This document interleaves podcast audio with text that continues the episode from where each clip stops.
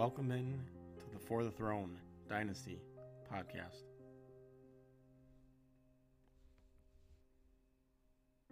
With your defending champion, Stirk Daddy, runner up, Cascade Bear, third place, Amelia Clark Fan, D. Sladkey, Bucks and Six, Justin STP6, Lefty 79, Andy Pollock, Little Slads, Prince Palmer 17, Spaceballs the FFT, and WGL 1035.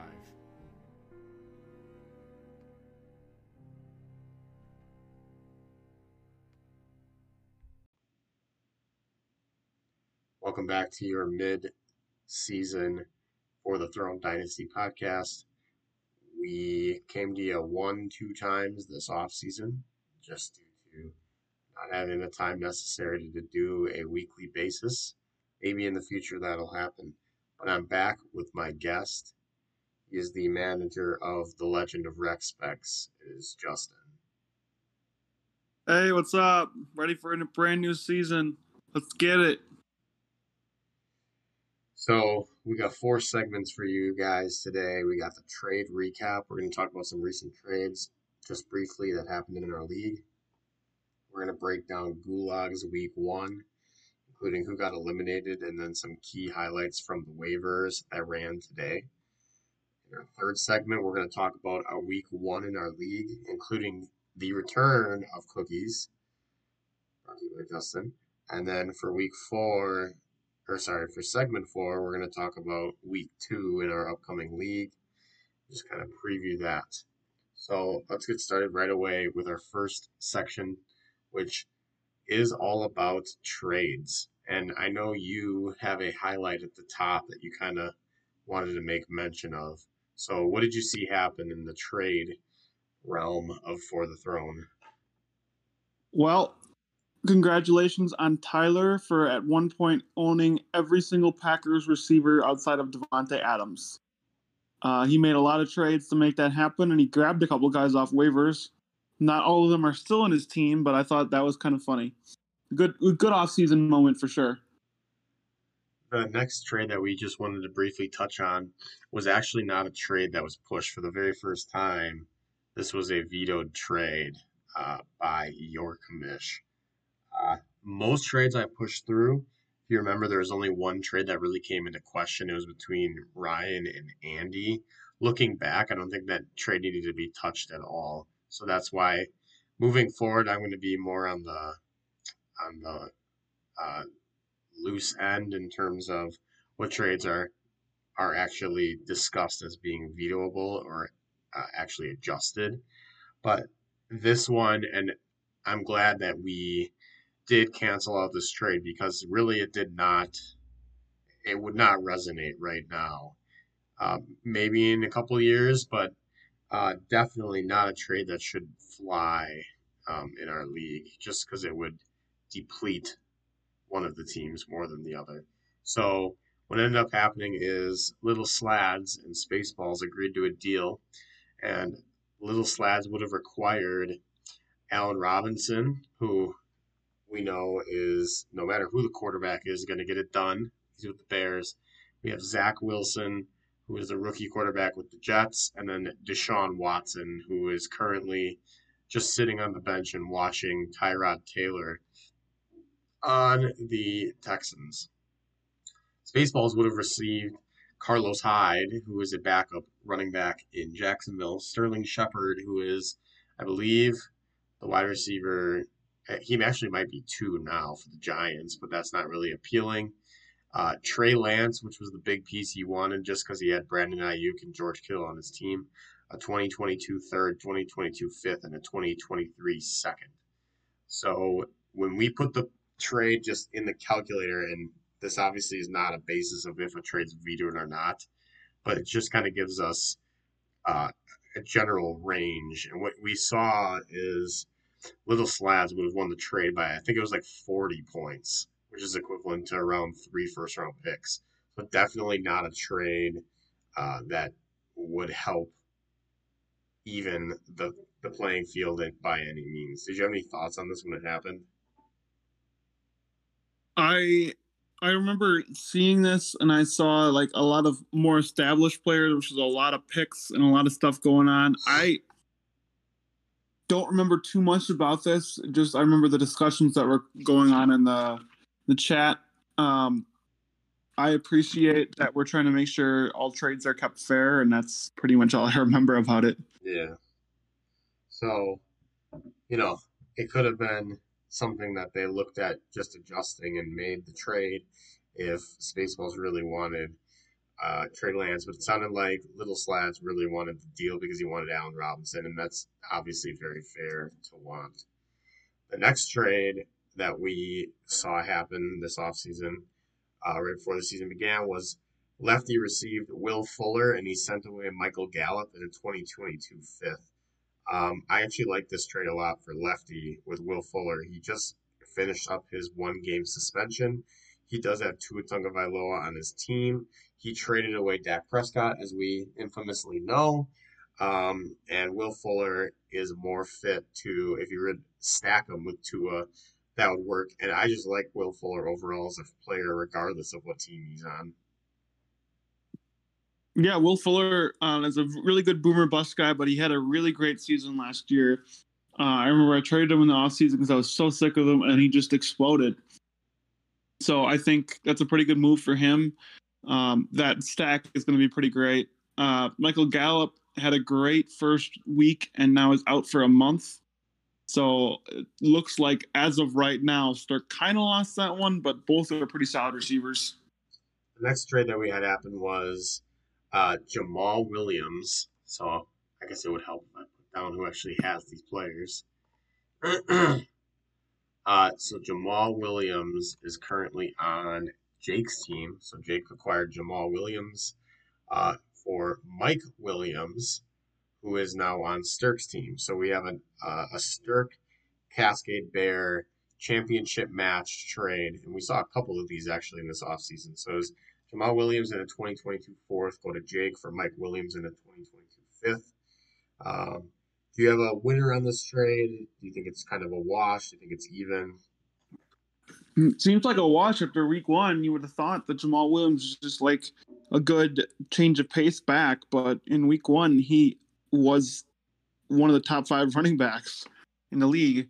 I thought at first William Mike Williams uh, owner won that deal, but you never know what what the Lions are doing. Dan Campbell's biting some kneecaps out there. Especially because the Lions are going to be down in like every single game, so they're going to have to pass the ball. Swift is a good ca- pass catcher, but so is Jamaal Williams. So we saw that they both got involved really, really well against the 49ers, who have a good defense. The next trade that happened was kind of random, and I still don't really understand the logic, but uh, so Tyler got Gardner Minshew back up for the Eagles, uh, a 2023 third and a 2023 fourth. They traded away Antonio Brown, who what did he score? 20, 22 points on Thursday night against the Cowboys. They do have a shit defense, but I think Antonio Brown is going to have an outstanding year, and I thought that in the offseason. Additionally, uh, the Kirk Cousins, who said he would put up, what did he say? He'd put up plexiglass around him to play football this offseason because he won't get vaccinated. Uh, and Kirk Cousins is the other piece going to Randy. So Randy gets another starting quarterback. He gets a startable flex piece for a backup quarterback and two uh, two years from now picks that are late.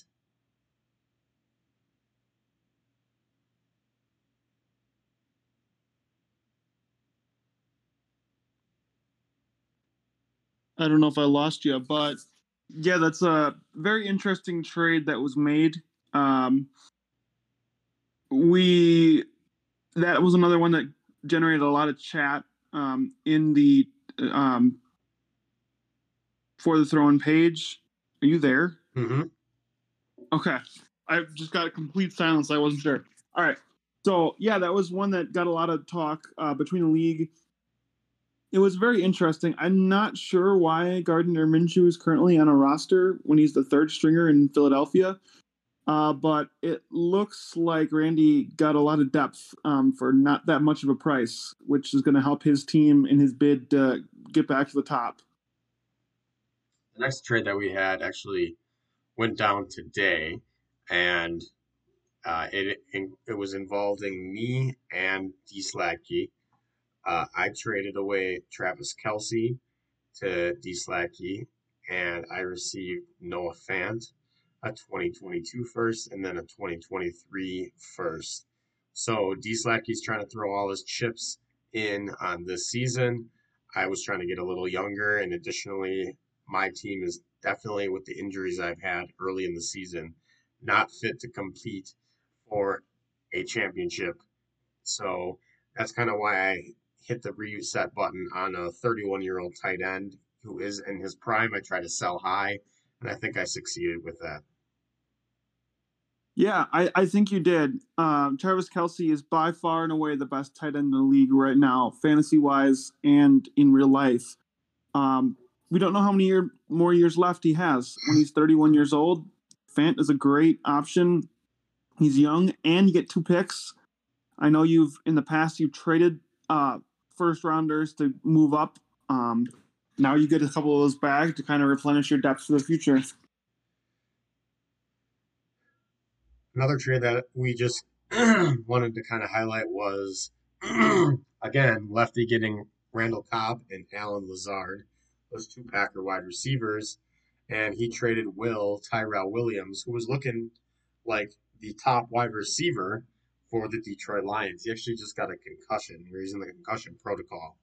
But any thoughts at all on that trade? Yeah, I thought Tyrell Williams was for sure going to be the the Lions' number one, they kind of just ran out with a bunch of different receivers out there. Um, Cobb Lazard looked like crap in for week one, but then again, so did the entire Packers offense. So I, I would have thought Tyrell Williams won this deal just with Davante Adams and MVS and the rookies, but we'll see. It's just kind of a wash NFC North receivers. And the last trade that we kind of wanted to talk about was again involving the two teams involved in our championship, which was Cascade Bear and Stirk Daddy. Uh, Cascade Bear receives Keenan Allen, Henry Ruggs, and a 2022 second. So getting some depth at the wide receiver position. And then he sent away Joe Mixon in a 2022 third over to Stirk after I had tried for months to get Joe Joe uh, Joe Mixon. Uh, what do you think of this trade? This is a pretty uh, pretty important one. Um, Joe Mixon is poised for a great year. Keenan Allen has always been Mr. Consistent. As long as he's healthy, he's had phenomenal years. Um, Henry Ruggs, you're not sure what you're going to get with him. He's a young guy, uh, boot kind of boomer bust potential. But this is this was a huge trade that kind of was overlooked a little bit in the offseason. Yeah, I don't think we really touched on it too much. It, I remember Randy even said, "Wait a second, Joe Mixon got traded," so we definitely didn't touch on it too much, which may just be simply because of the fact that it is a very even trade. Yeah, it looks really good for both sides. It's just those are some big name players that got moved. That's all we have for trade recap and trades we want to discuss. As they happen this year, we'll be talking about them. Going on to our second segment now, we're going to talk briefly about the Gulag. Uh, again, if you are not familiar with the Gulag, which most of you are because you're in our league, but the Gulag is a 32 team guillotine league. And how it works is the lowest two teams every single week are eliminated. They're removed from the league. Their players are dropped, and then everybody else in the league has the ability to put waiver claims in for these players. Everybody starts with a $1,000 budget. You use it or you lose it. Um, and after two days, so tomorrow, when waiver claims run for the second straight day, everybody will be free to pick up immediately. So in week one, we had two best friends go out in the exact same week. So we had Charlie Monday go out and Benji Kaler go out in the exact same week. Uh, I know that Benji, he actually took two quarterbacks. He took Dak Prescott and Aaron Rodgers. He clearly started the wrong one. He started Aaron Rodgers, who scored one and a half points. And Charlie, on the other hand, did not have a starting quarterback. So uh, a lot of people were playing defense in our draft, including myself. I drafted five kickers, so, or four kickers, to try to block someone from getting a starter. Uh, kind of unnecessary, and I was very scared all the way down to Damien Harris scoring around 10, 12 points. Um, I was I was feeling like there was a chance I could get eliminated. I did not have a great week one, especially because my number one pick, Derrick Henry, who I took at two because I thought he was Mr. Consistent and he would give me a consistent amount of points every week and not bust. Uh, he did bust, and that's why I was scared. You got Dalvin Cook as a result of that, and you, my friend, were the top scorer in week one of the Gulag. It felt great. Uh, Gulag is never the same two weeks in a row, but I, I feel pretty. I don't even want to say that. It's the Gulag. Anything can happen. But I was very, very proud of my team in week one. Uh, having TJ Hockenson and Jared Goff stacked on that Lions comeback was it was huge for me. Um, yeah, it was, it was it was a great week for my team. So I wanna I wanna run through what our teams look like, just really quickly, just us because we'll be talking about it all year round, and I know we'll be staying in even if we get eliminated. I just want to run through mine. So to begin with, I'm just going to talk about my team prior to waivers running today. So my quarterback starting was Ryan Fitzpatrick. I was really excited about that. Uh, my running backs were Damien Harris and Derrick Henry, with my wideouts being Corey Davis, my wide receiver one, and then Russell Gage, who had a fat zero in week one. Uh, I have Gerald Everett as my tight end. My flex was Gabriel Davis. Um, and then my kicker was the new Chargers kicker, Tristan Vizcaino, with I think I had three or four, yeah, three starting kickers on my bench. It was like Jake Elliott, uh, the Jets kicker, Ammendola, and uh, I don't remember what the third one was, but I also drafted the Bill or the the Lions defense. It was the very last one, and I did not play them in week one. I'm glad that I did because they scored negative points. So, can you just kind of run through your team quick? Yeah, absolutely. I got Dalvin Cook right off the bat, which was huge. Uh, in the second round, I was able to get um, it was either T.J. Hockenson or Ja'Marr Chase. Both of them have had great weeks uh, in my lineups. Then um, in my second running back spot, I had Philip Lindsay, which I mean in Gulag he's he's solid, but that's pretty much all you get from that. Um, Bryan Edwards went off. I'm really really excited about him for both my Gulag and my Sarcastic Ball team. Uh, Darnell Mooney had a solid game in my second wide receiver spot, although Chase is probably going to flip him there. And then uh, at my kicker, I had the Jacksonville kicker, Jake Lambo. Jo- no, wow, Josh Lambo. That shows how much I know about him. Uh, when you drafted all those kickers, I had to grab someone fast.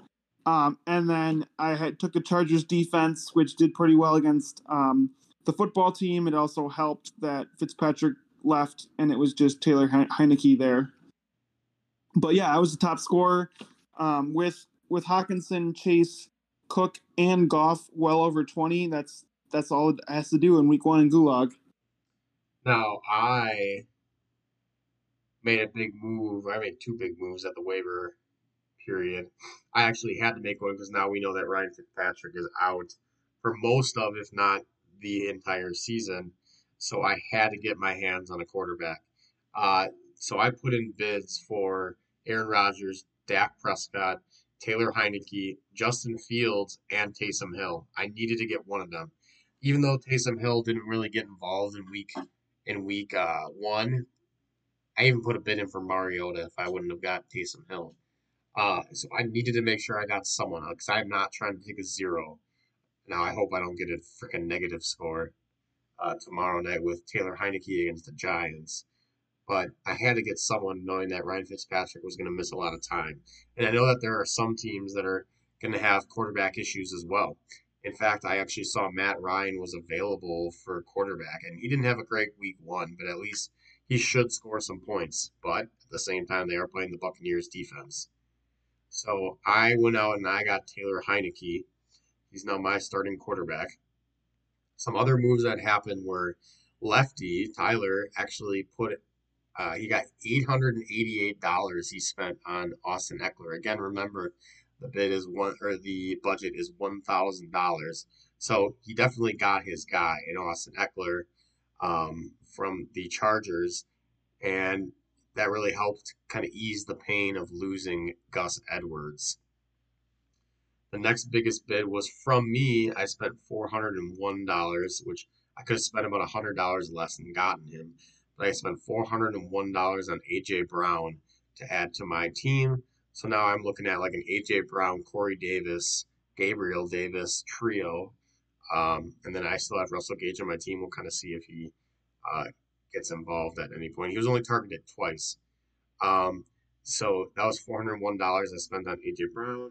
I also spent uh, around $50 on Taylor Heinicke so I could get him as a quarterback. For Greg Joseph, that was another move that Lefty made. He spent $88 no one else bid on the kicker from the Minnesota Vikings. So he definitely got his kicker that he wanted. Some other moves included Allen Robinson went for $295. Aaron Rodgers went for $200 and then Dak Prescott went for 188. Uh, there was plenty of other transactions. I believe there was 29 that happened in our first waiver period. So we'll have to see how it kind of plays out. Uh, Tyler has around $24 left to spend for the year. So he better hope that Austin Ekeler uh, and Greg Joseph kind of carry him for the rest of the way. Yeah, it was crazy to see how many people were trying to better their roster.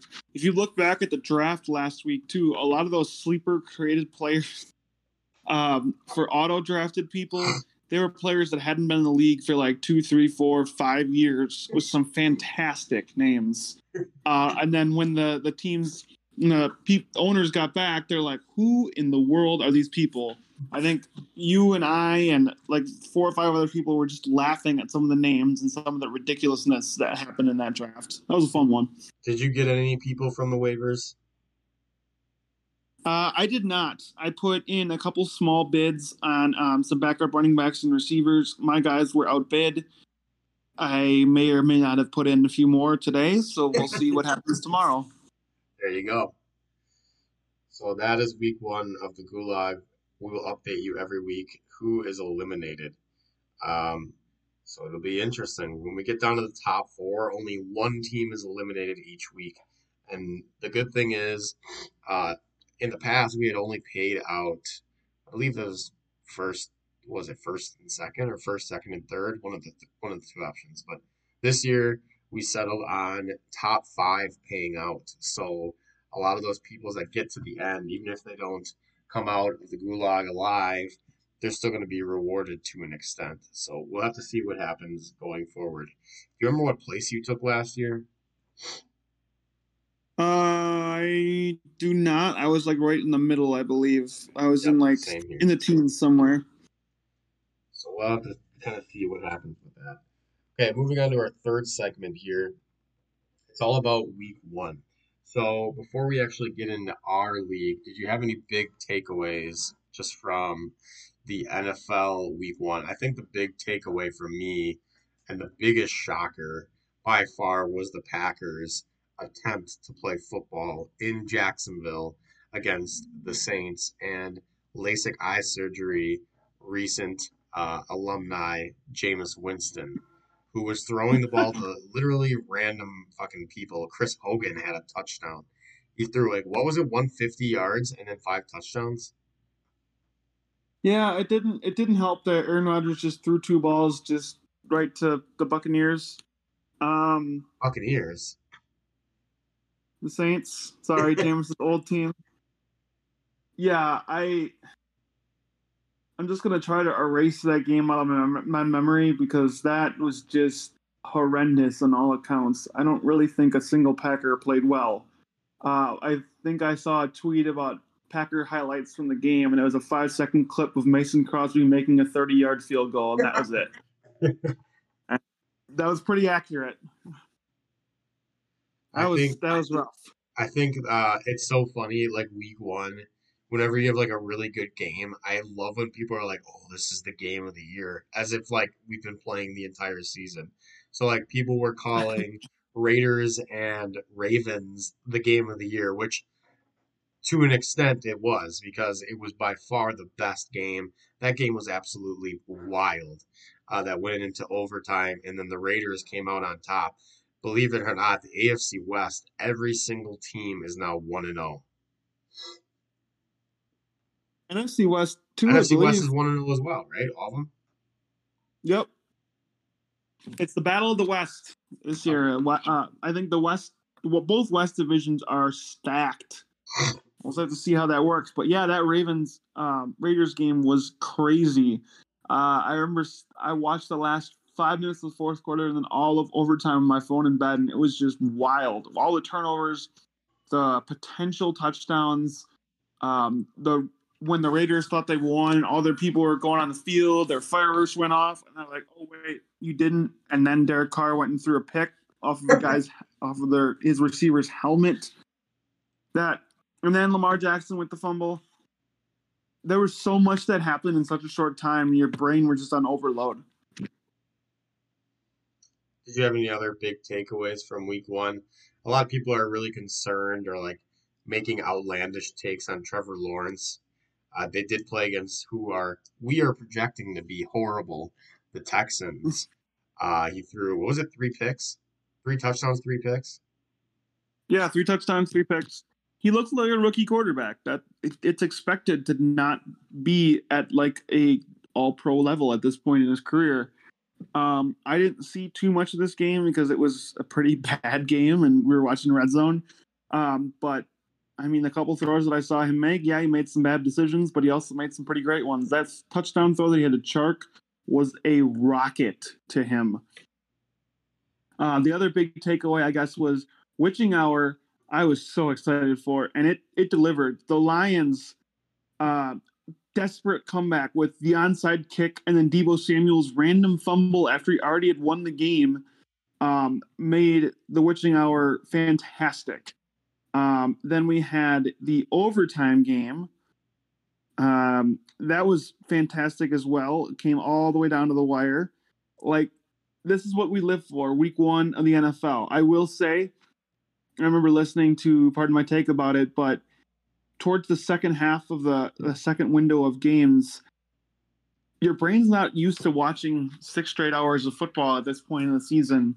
And I just remember being physically exhausted at that point, watching the zipping back and forth between all these different screens, all these scores. It was fantastic, but also pretty tiring. And when you get done with all of it, you're just sitting there like, I did nothing today, but I'm exhausted but it was worth it. NFL football week one, right there. Yeah, that Vikings Bengals game was preposterous. There was, there was, like, of course, Dalvin Cook, their best player on the team, arguably, fumbles the game away, and then the Bengals win it. That whole game was pretty much madness. Uh, Ja'Marr Chase apparently um, knows what a football looks like now and is able to continue to be a first round receiver and make some great plays for him. Um, it was awesome to see Joe Burrow lead him back after his knee injury that was pretty uh, brutal last year. But yeah, it's that was that was a really really fun game. Um, before the Raiders Ravens, that was probably going to be the game of the week, especially yeah. with some of the questionable coaching decisions. Yeah, I will say it's pretty interesting. So, like, what we started with was Buccaneers Cowboys on Thursday, and that was an incredible game too. So you really had like great games on both ends of the week to end up watching.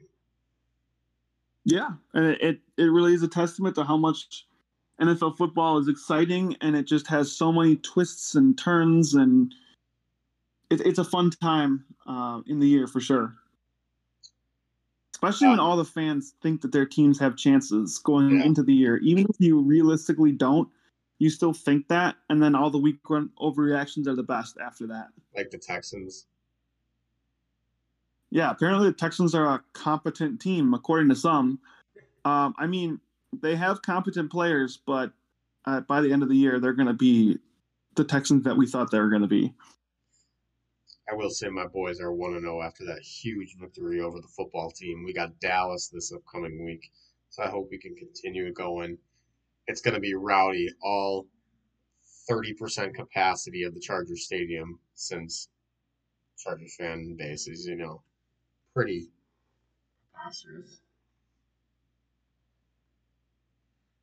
So you cut out pretty what?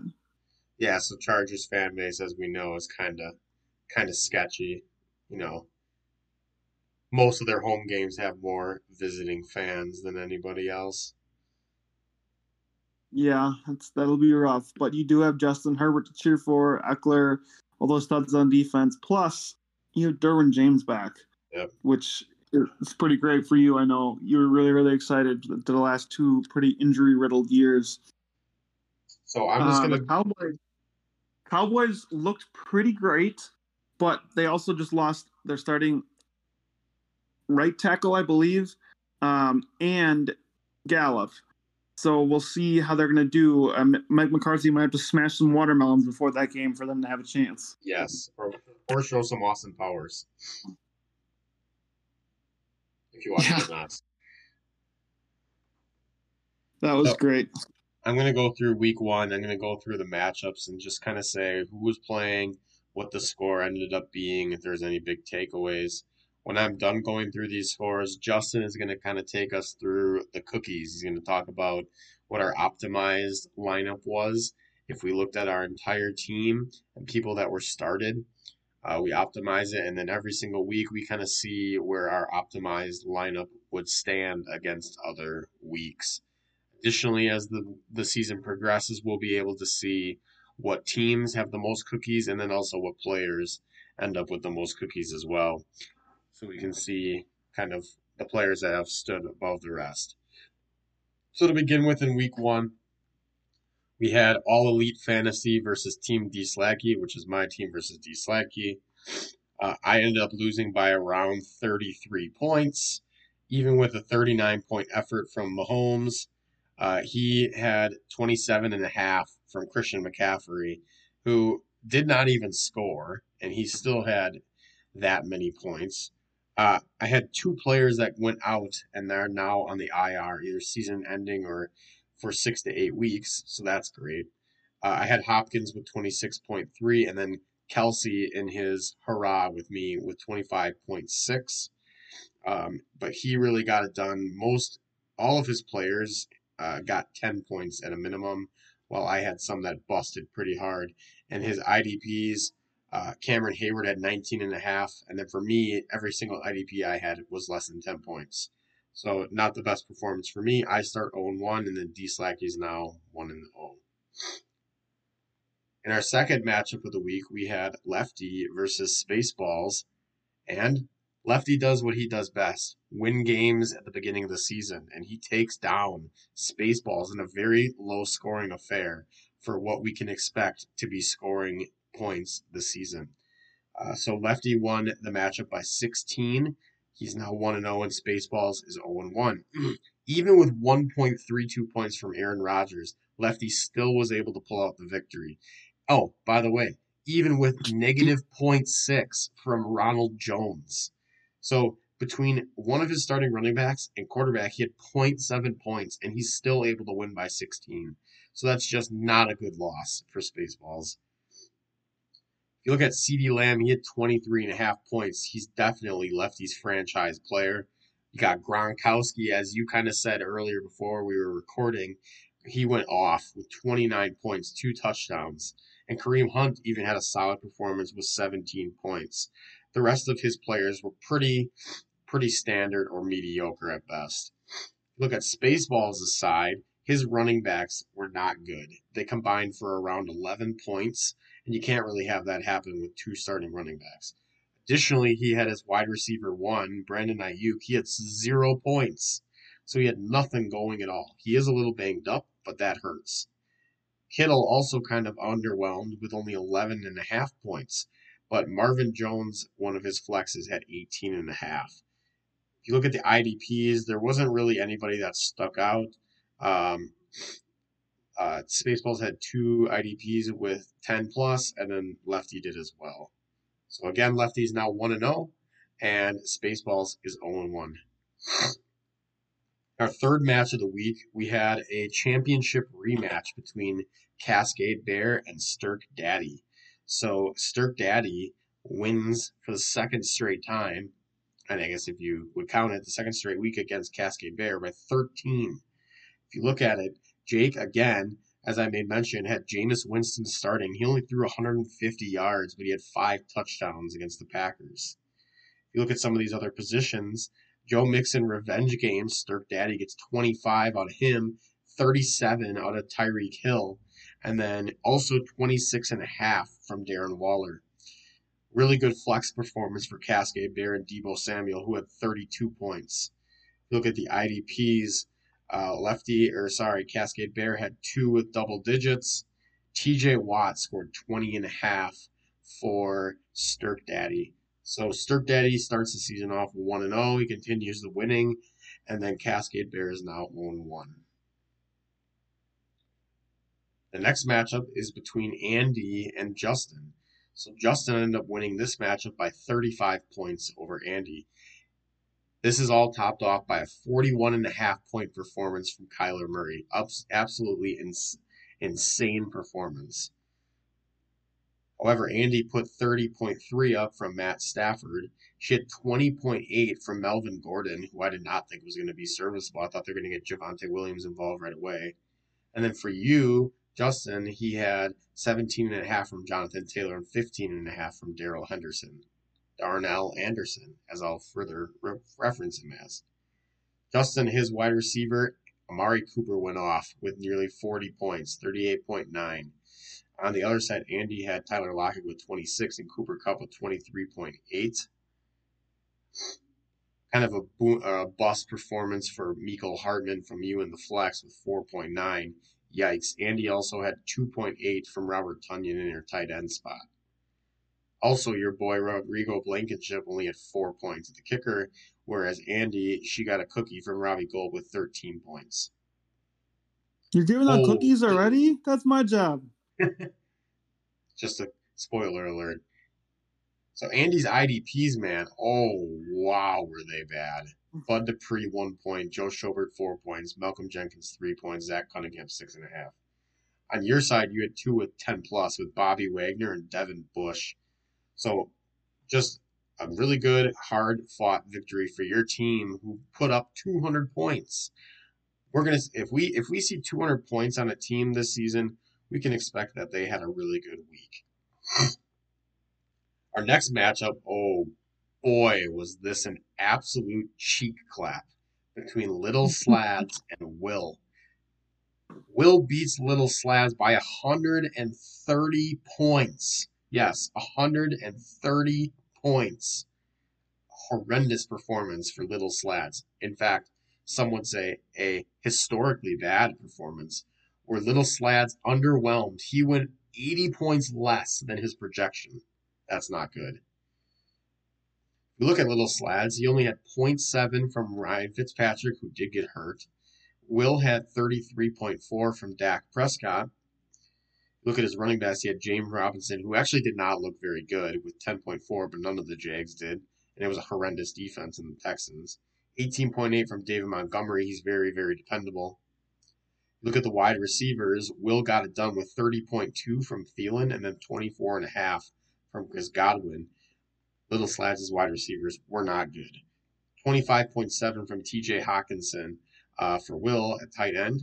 And then he also had Shenault with 12.9, DK with 16. And then Josh Jacobs for Little Slads at 17. If you look at the IDPs, so Little Slads had two with 10 plus, and then Will had two with 10 plus, including 19 from Isaiah Simmons. So Will's 1 0 and Little Slads is 0 1. Finally, we have the matchup of Prince Palmer versus Amelia Clark Fan. And Amelia Clark Fan ended up winning by 27 points, started by a Russell Wilson 35 point performance, and Lamar Jackson had 21 for Ryan.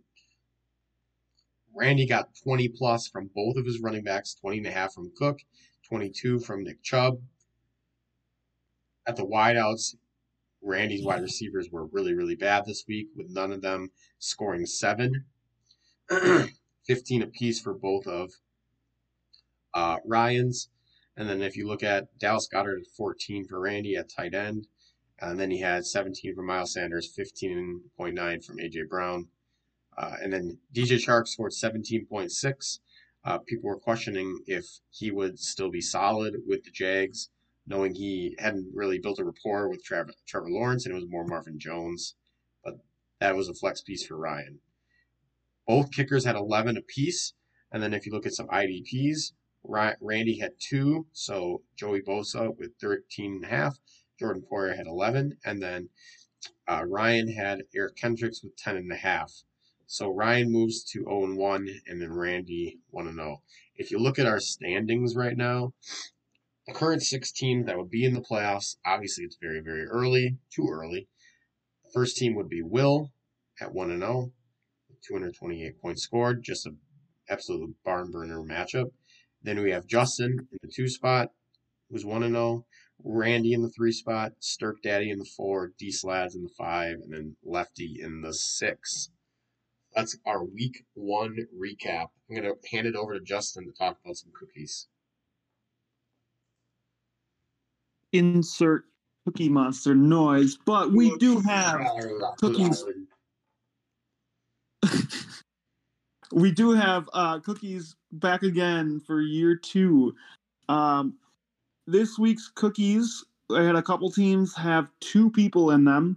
Um, for the total, we had 336.46 with our optimized lineups. Remember, these are only players that were started, so we cannot take Randy's Chandler Jones benching with 43 points.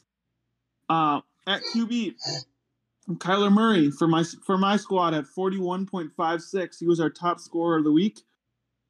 Uh, at the running back spots, it was kind of an underwhelming week for the running backs. Christian McCaffrey gets his first cookie of the year at 27.7 for Danny and Nick Chubb gets has 22.1 for Randy.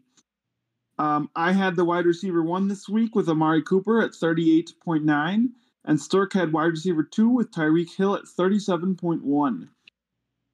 We talked a little bit before about, but Rob Gronkowski, worth that $90 in fab that Tyler spent on him two years ago, 29 for the cookie this week. Uh, the two flexes. We had Deebo Samuel with 31.9 for Jake. It would have been two points higher, but that late fumble. And then Adam Thielen with 30.2 for Will, formerly of Logan's team. Uh, at kicker, we had the kickers Gould, Robbie Gould, uh, with 13 from Andy. D lineman. So Randy actually did start Joey Bosa, who gets a cookie this week with 13 and a half. If it was Chandler Jones, though, our cookie score would have been added by 30 points. At linebacker, for Stirk Daddy, TJ Watt, we already talked about how great of a game he had 20 and a half points. At the defensive back spot, Kevin Byard for Little Slads with 12. Um, he was busy running all over the field trying to follow wherever Kyler scrambled and must have gotten a lot of tackles.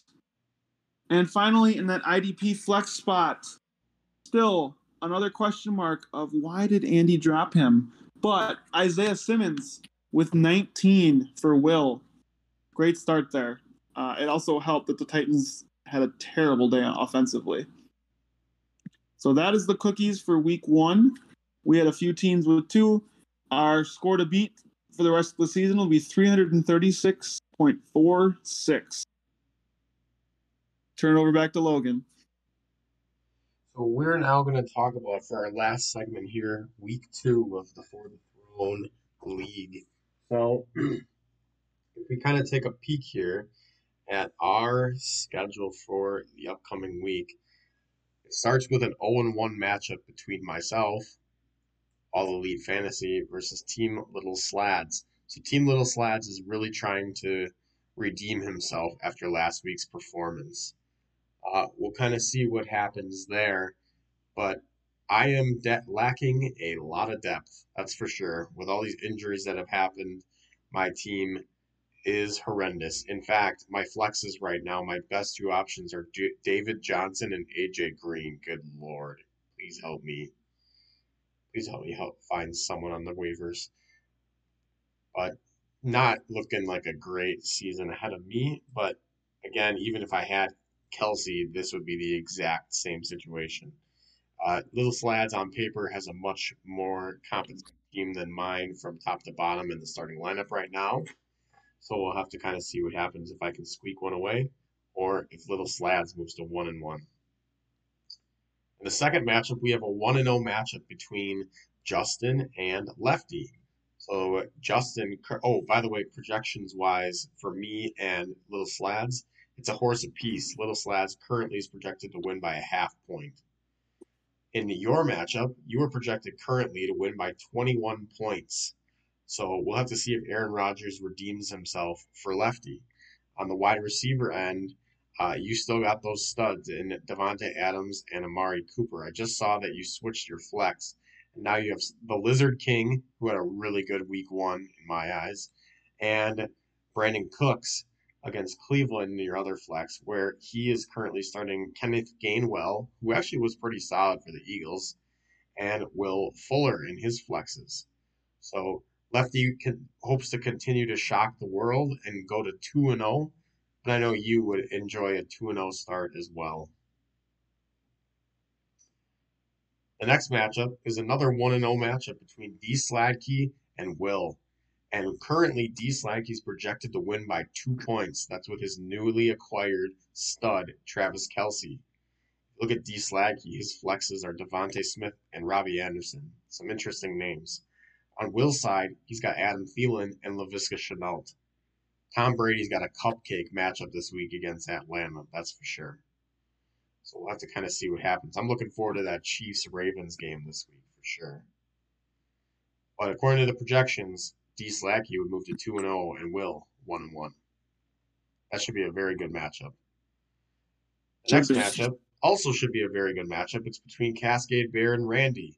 Both or sorry, Jake is 0 and 1 and Randy's 1 and 0. Currently, Sleeper's projecting a half point victory for Cascade Bear. He's hoping to start Jameis Winston and keep the hot hand.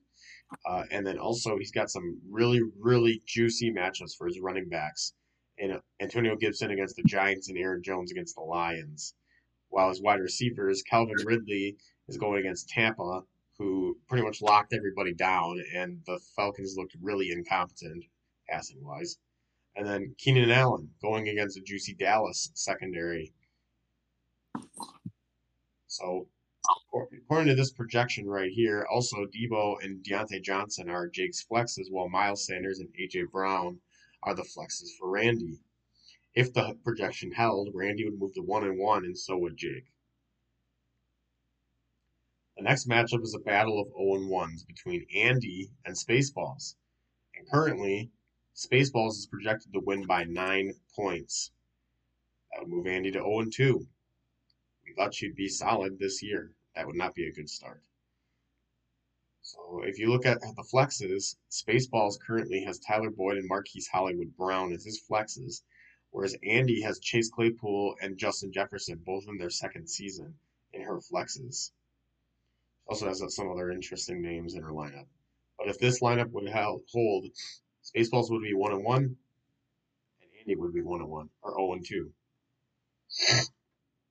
the last matchup of the day, we got Sturk Daddy against Ryan and Sturk Daddy is currently projected to win by 14 points, which would move him to 2 and 0 and Ryan to 0 and 2.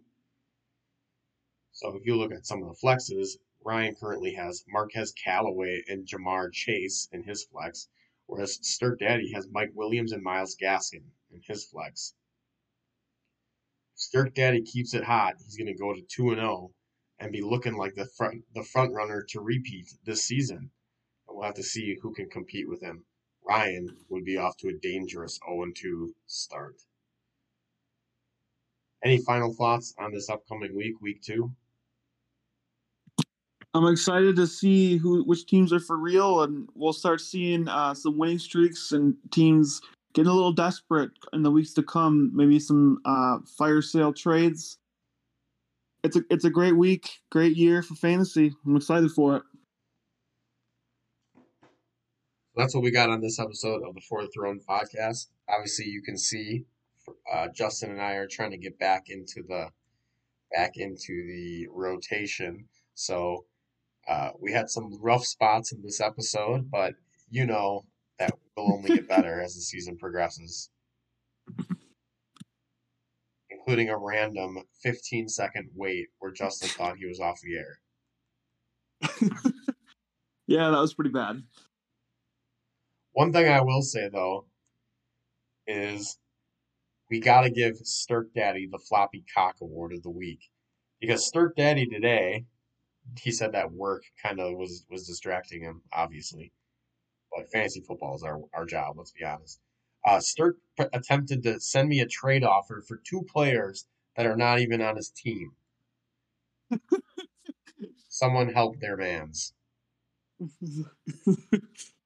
Yikes. That's what we got he's for not this the first episode. one to do that in this league, though. What did you say? I said he's not the first to do that in this league, though. Nope, he's not. I'm pretty sure Jake is guilty of that as well. Yes. And Jake, Jake is also guilty of trying to trade with for a player on the wrong team. So Yeah, he. I remember he was trying to. Tr- he was trying to acquire DeAndre Hopkins from Randy when I have him. uh, that, that those are the moments that make fantasy football a lot of fun. He also sent a fourth round pick for AJ Brown in a trade offer. Never forget. I don't think it Randy ever will. That's what we got for this episode of the For the Throne Dynasty podcast. Thanks for listening, and we'll see you next time.